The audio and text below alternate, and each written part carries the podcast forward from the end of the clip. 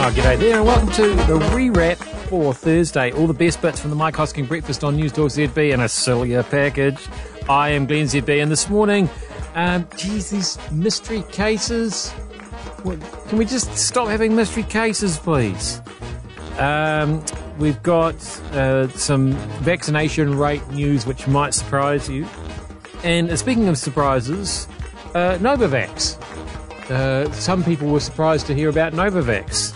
People who perhaps shouldn't have been surprised to hear about it. But before any of that, um, we're, we're reopening. That's that's off now, isn't it? If you missed what Chris Hipkins told Parliament yesterday, the reopening plan is on ice. The Skegg plan, the trial of people who go offshore and come back and self isolate, that's on hold. And when this government says things are on hold, you got to sink into your chair with some real despair because no one delivers less and takes more time to deliver less than this lot. COVID has changed the game, he said. Heard that one before?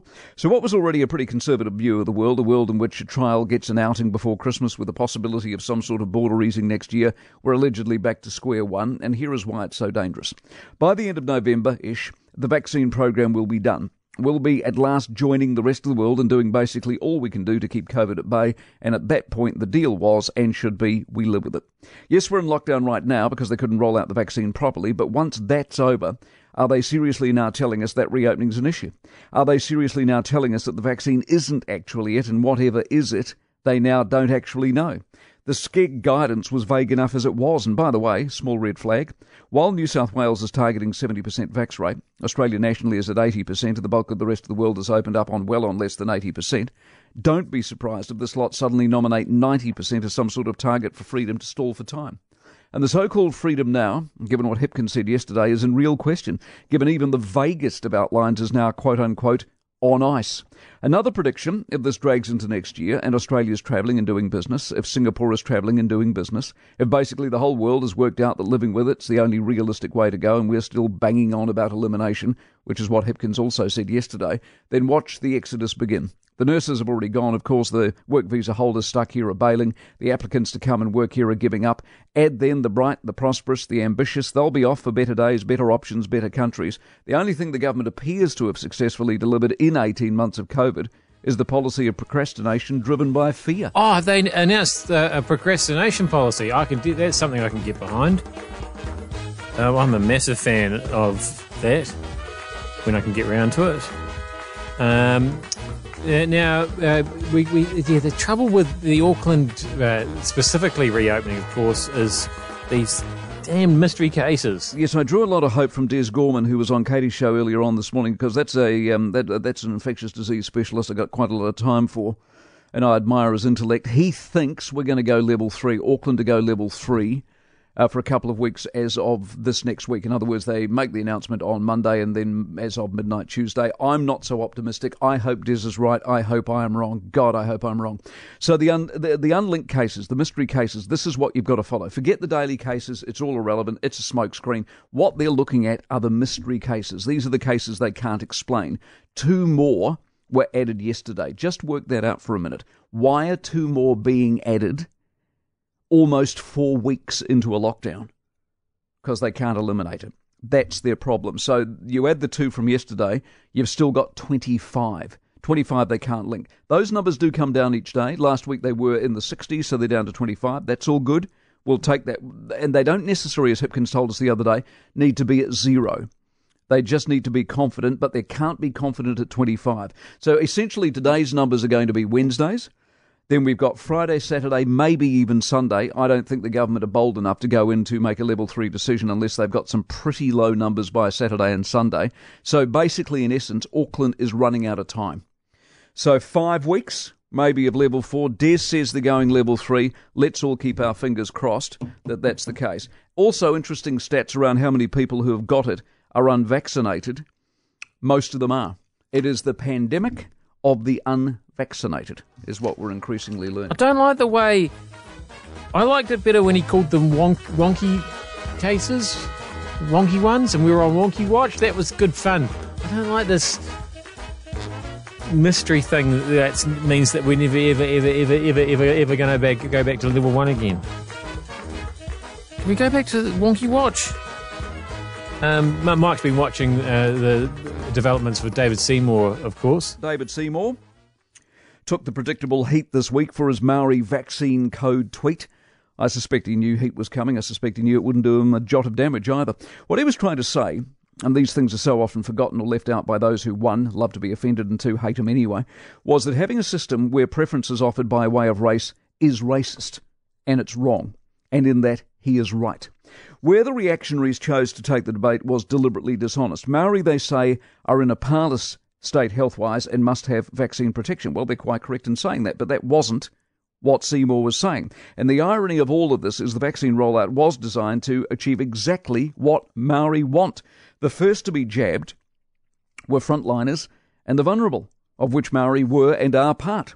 If you are fragile health wise, you got priority. That wasn't race based, it was health based, as it should have been, which is the maddest thing about this whole debate where even Peeni Henare, the Associate Minister of Health, calls the system racist. There has been nothing racist in the traditional sense anyway about vaccine rollout. No one has been prevented from getting jabbed on the basis of race. You've been prevented based on age, but not on race. The argument has been mixed up, I think deliberately, between the problem of Maori being vulnerable to COVID health wise, which is true, and it's true for a series of reasons. You could debate forever and get nowhere, hence we still haven't, and still have the overarching health issue in general, and also a hesitancy among many, including Maori, to actually get the jab. That's the real problem. They are separate issues, but muddied together to push an ideology and make Seymour look like a bad guy. If you got to the front of the line because of race, that's racist. If you couldn't get a special code, if you were of a certain race, that is a practice based on race. It might not suit the lovies to hear all of this, of course, but it doesn't stop it being true. Now, again, um, I feel obliged to point out, in my view, uh, racism is something that happens if one race is benefiting and another uh, to another's detriment. That's that's racism to me. If you are just putting helping one race out and and making life better for a race, so you, yes, you can call that race based policy but I wouldn't describe it as being racist. If it's racist, that's a negative thing. And I don't actually think that anybody is being disadvantaged by giving Maori an advantage. Which they seem to take an advantage of, by the way. The thing I forgot to mention, uh, David Seymour and the um, the racism and all the, the heat he's taken is very, very eloquent piece, as I mentioned earlier on in the Herald, if you want to um, uh, read his reply, his riposte, is here's the irony. The percentage of the New Zealand population that's fully vaccinated at the moment is 27.41. Right, 27.41, which is a risery number on where it should be, but be that as it may. Percentage of the world population fully vaccinated is 27.90. So we are catching up with the rest of the world. We're still behind the rest of the world. We are still 106th in the world, by the way, despite what the government will tell you about the rollout. The rollout's going well. It's 72,000 yesterday. It's better than it has been, so that's encouraging. But, but the percentage of eligible Maori fully vaccinated is 42.92%. Population 27.4, Maori 42.9. What's the problem? Maori are getting vaccinated at a vastly greater rate than the average population. That's got to be a good thing, doesn't it? Yet we've had we managed to turn it into a great big let's hate David Seymour debate this week, haven't we? What do you think Mike's point was there? I mean, it's good to celebrate those um, vaccination numbers there once again, we're probably leading the world in that our um, Indigenous people are, are, are achieving, uh, relative to the the rest of the population, good rates of vaccination. That's not happening in too many places around the world, I don't think. So that's that's a good thing to celebrate. Was that what Mike was doing? Was he celebrating that? I feel like he wasn't really celebrating that. Was he celebrating the fact that uh, you know ideas like having the special um, preferential booking code uh, was having good results and helping us achieve that rate. Was that what he was doing? Was he celebrating that? Actually, I've been talking for so long now, I've kind of forgotten exactly what he was what he was doing there. So um, let's uh, let, us finish up with a little bit more vaccination talk. Uh, if we do get a booster, is, is it going to be Novavax, is it? Yeah, I told you yesterday Novavax is the uh, the favoured booster shot for this country. Doesn't arrive until next year, of course, and that's another story for another day. But Fran Priddy works at the Malaghan Institute, and Helen Petousis Harris, been on the program a number of times, advises the government on the vaccine. They didn't know anything. Government forgot to pick up the phone, tell them about that bit, and so the media rings them up and go, "Hey, what about Novavax?" And they go, "What do you mean?" Our government's announced that Novavax is going to be the booster, and they go, "Really? Did they?" Uh, Helen said, I'm a bit irked. That's what you get when you deal with this lot. Yeah, not everybody likes surprises, I suppose. Um, I do. Like today, Kerre McIvor brought in banana cake with chocolate icing on. And and it wasn't like she'd sent an email out ahead of time saying, hey, um, guys, I'm bringing in banana cake today. She just turned up with it and said, hey, banana cake. And, and it was like literally like I, there was a piece on a plate. And I was like, yay! Didn't see that coming. This turned my whole day around. And I'm assuming that the government just thought the same thing. It was like, hey guys, we've got Novavax, booster shots. Surprise!